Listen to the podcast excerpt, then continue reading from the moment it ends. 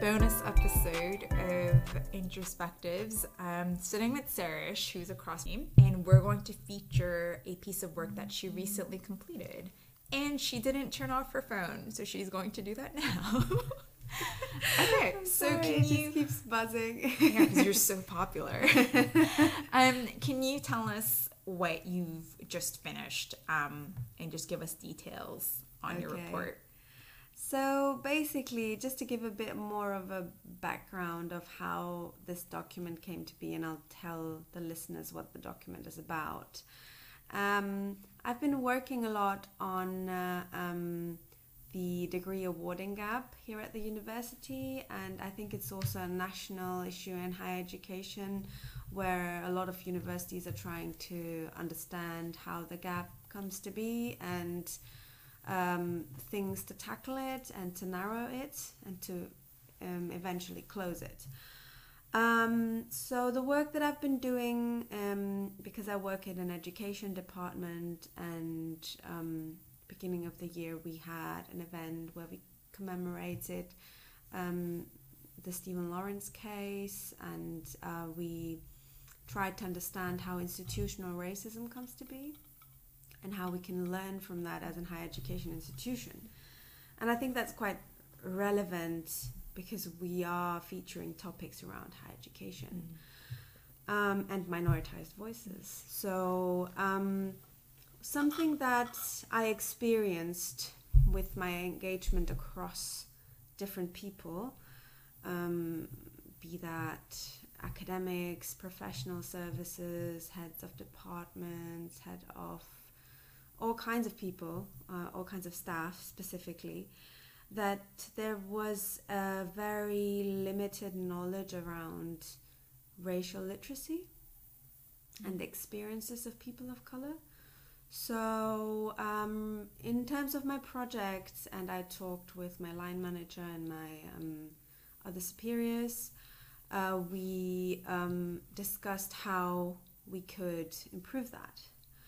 So um, that's how the whole discussion started of having maybe like a resource pack or um, some kind of literature or some kind of document where we could refer people to and say, look, this is this is something that maybe you can start to look at to help you understand the bigger picture.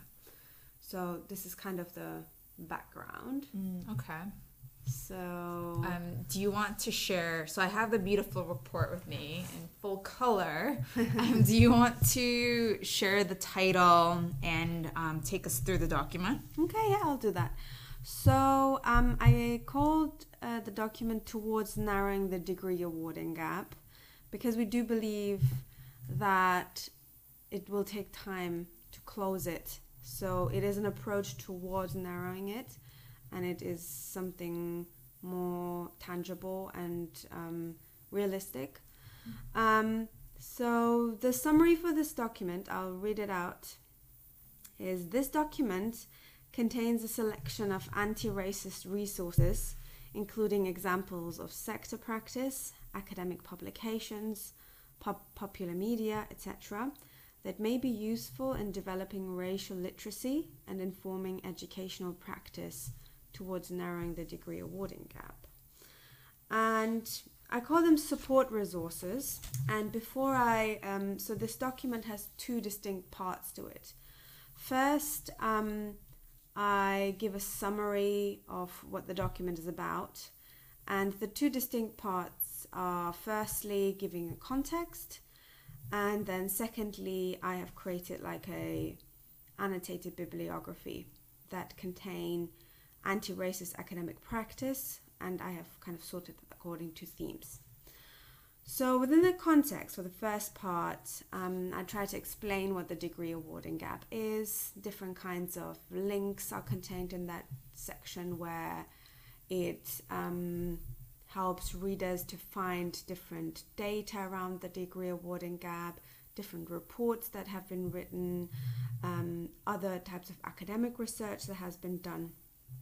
Um, then further, um, I talk about our departmental initiatives, like for example the event that I talked about earlier, and then sector-wide practice. So what have other universities been doing? For example, they've created videos or they've created reports or other higher education institutions mm. and um, bodies that have done work regarding the degree awarding gap. So, first things 1st mm-hmm. um, then um, the annotated bibliography, um, I have, to my knowledge, and I keep reminding my readers of the document, um, I'll, I'll say this as well. I think it would be nice to read this small summary out. Mm-hmm. So, towards an anti racist academic practice, an annotated bibliography. In form of an annotated bibliography, this collection of material sorted according to themes should be considered as highly selective within different contexts, for example, British, non British, current, dated, academic, non academic.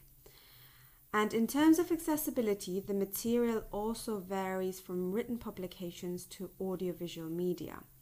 Therefore, it will be vital to contextualize the literature within your practice and expand it through further personal research around anti racist material that can inform it accordingly. The starting point would be to challenge our own thinking on race and therefore be able to challenge our own practices. The reason I find this very important is because toolkits have been kind of criticized in a way that there's no one way to understand and there's no uh, mm. one way to mm.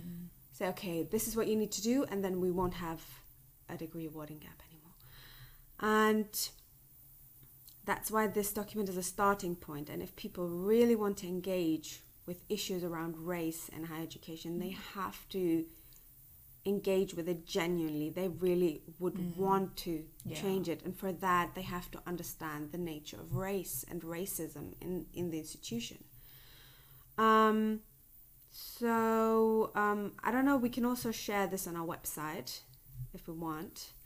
Um, yes, of course.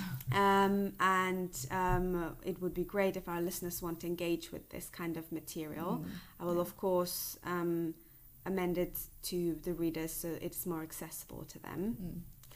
And uh, the four main themes are understanding whiteness. So we've got a few popular books and um, reports and TED Talks in this list.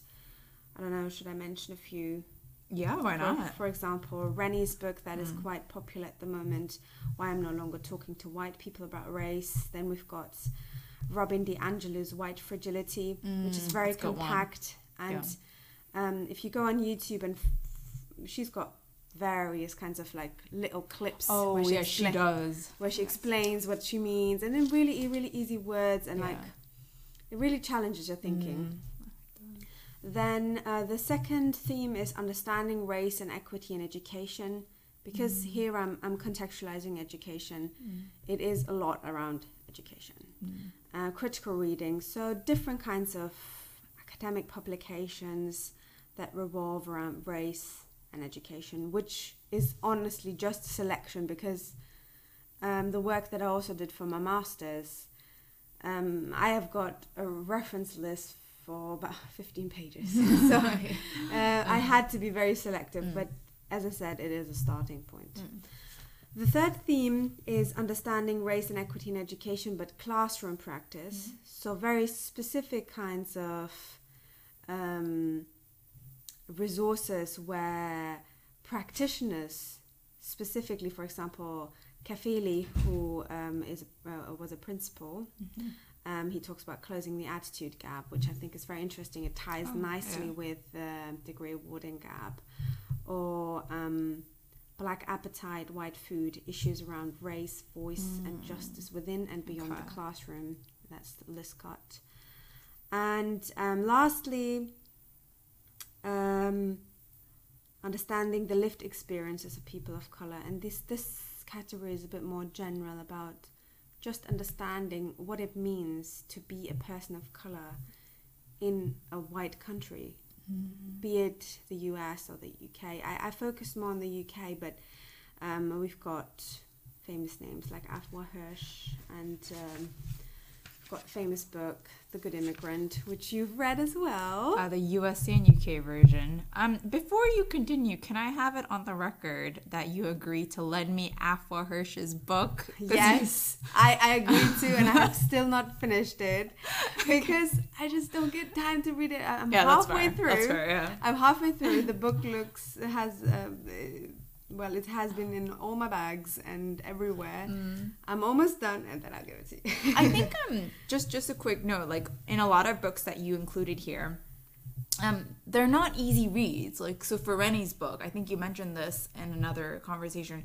Um, like you said, you took breaks, and I, did, Yeah. I did as well. So I understand why it's time consuming, but it's on the record now, so you have to lend it to me. I have to. Right, anyway, Um, but uh, regardless, there, there, there are also collections of where if, if you're not much of a book reader, you can literally just go on YouTube, find really interesting discussions. For example, true. with Akala, or I don't know. Um, uh, I've got the last section is the further media where where um, the university have created um, the strategic level um, different lists where people can find popular media lists like movies and uh, just to widen their their um, their racial literacy and their cultural knowledge and kind of breaking the single story as as as Adichie says. So and kind of building intercultural skills what does it mean? Or what does decolonizing the university mean? And these kind of things. So it is very compact but still once you start and you really want to engage i think that's the key here yeah. if you really want to engage this is like the tip of the iceberg if you start touching you will find what's underneath you will find lots and lots of Yeah. other things. So that's pretty much it. Um, of course, there's some departmental um, things in the appendices, but I think the most interesting thing will be the resources. And I think it would be even great to keep collecting and just keep oh, yeah. The um, working list, isn't it? yeah, yeah.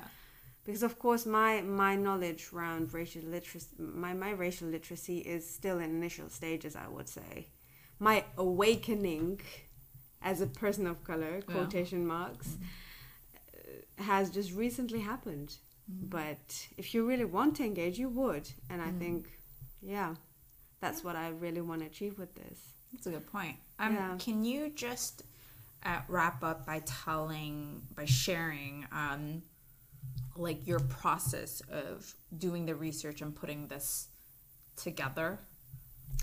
Um, I think a lot of the things that I talked about, I engaged with myself.